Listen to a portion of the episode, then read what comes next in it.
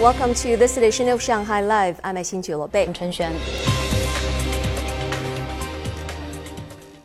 111 medications became an average of 60% cheaper today as they were added to the National Medical Reimbursement List.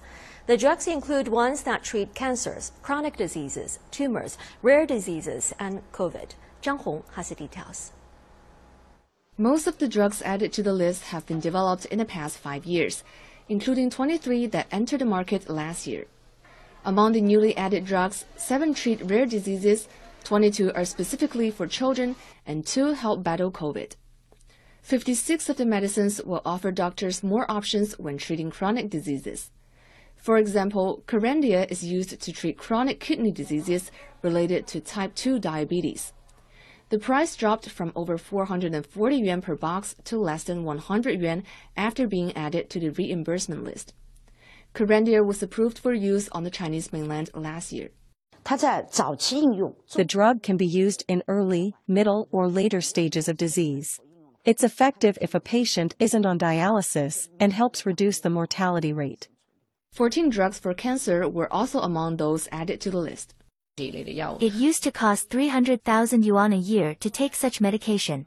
The cost was reduced to between 30,000 and 60,000 yuan a year. After being added to the reimbursement list, patients only need to pay 20%, which means it will cost them around 10,000 yuan each year. The National Healthcare Security Administration stipulates that medications on the list can be purchased from either a hospital or designated pharmacies. With a doctor's prescription, people can get the medicine from a pharmacy and still be reimbursed. It's convenient for patients. A total of 2,967 drugs are now on the list, including over 1,300 traditional Chinese medicines. Zhang Hong, Shanghai Live. Today marks the second anniversary of the bilateral agreement between China and the European Union on geographical indications.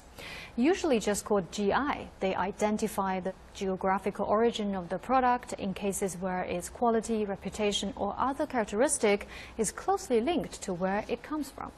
Their use is giving a lot of good meals to fine diners here, as our reporter Zhang Shixuan has been finding out. An exquisite plate of jamon iberico from Spain, along with a dish of fresh oysters from France. For Western cuisine foodies, it definitely is a delightful combination.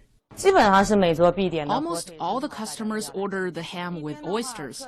We're all full on Friday and Saturday, 30 or so tables. Following the easing of COVID precaution policies, things have started recovering at this Italian restaurant in Shanghai's downtown Huangpu district. It's just one of the large buyers of the iconic Spanish product in China, as the importers are well aware. We're now seeing a 30 to 50% growth in imports every year. When we first entered the China market, corporates and restaurants dominated our customer list. But since 2018, there's been an increasing demand from individual buyers. It was on March 1, 2021 that the landmark agreement between China and the European Union on geographical indications took effect. So far, 244 GIs from China or the EU have come under protection in both regions. The Spanish government has a legal requirement on the product origin for jamon iberico. Only if you meet a certain grade, can you get the certificate. It's an industry under protection in Spain, and we hope to bring more of it here. With the further development of bilateral trade relations, we want to make more expensive products available to Chinese consumers at a more favorable price. The bilateral agreement on GI means the well-known products are certificated by the government, so we may prioritize those products when we buy, like Spanish ham, French champagne as well as wine and fruit vinegar from Europe. This is also a great tool as an introduction for consumers. This year, we are also working to develop Silk Road e-commerce. Through cross-border e-commerce, we want to introduce more popular European products to China quickly. It's an important way of protecting and guaranteeing the quality and authenticity of the products. It's also a way of enhancing their reputations. Think about it. You may well be familiar with the European products like French champagne, Munich beer, and feta cheese products closely tied to their origins. And consumers in the European Union may also get more familiar with the iconic products from China. At its import market in Shanghai, the Spanish ham saw sales jump 200% last year from 2021. Last year, trade between China and the EU rose almost 23% from the year before, reaching 856 billion euros. According to the China National Intellectual Property Administration, by the end of the 14th five-year plan two years from now, around 550 registered product GIs from both sides will have come under protection. Zhang Shixuan Talks.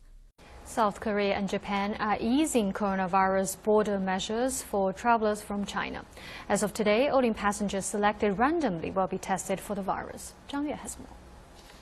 Japan had been testing all travelers from China at four designated airports since December.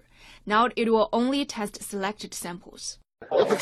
I'm so excited since it's the first time that I can travel abroad to attend different events as the pandemic has stabilized. Travelers will still need to show a negative test 72 hours before boarding a flight to Japan. Many businesses in Japan welcome the measures, since it will likely lead to an increase in Chinese customers. South Korea has lifted a COVID 19 test requirement upon arrival for travelers from China. More flights between the two countries are expected to be added. Flights from China can now also land at other airports, not just Incheon International Airport. Travelers will still need to show a negative test before boarding a flight to South Korea.